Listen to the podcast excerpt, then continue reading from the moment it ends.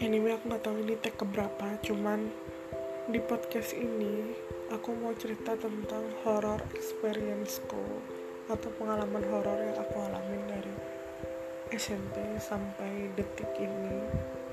Jadi banyak banget yang request lah daripada kamu ngetik yap aku punya blog dan aku biasanya cerita di Instagram. Jadi mereka semua request buat aku di podcast saja atau ngerekam suara kayak gitu. Jadi orang-orang bisa dengar nggak usah baca. Jadi ini requestan kalian aku buat. Aduh awkward banget gak sih? Oh my god